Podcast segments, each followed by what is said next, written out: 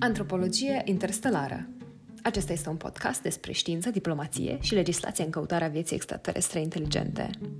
Articolul Searching for Interstellar Communications, căutând comunicații interstelare, publicat în Nature în septembrie 1959 de doi fizicieni, Philip Morrison și Giuseppe Cocconi, a legitimat căutarea vieții extraterestre inteligente ca activitate științifică. Această activitate a devenit cunoscută sub numele de Search for Extraterrestrial Intelligence sau SETI.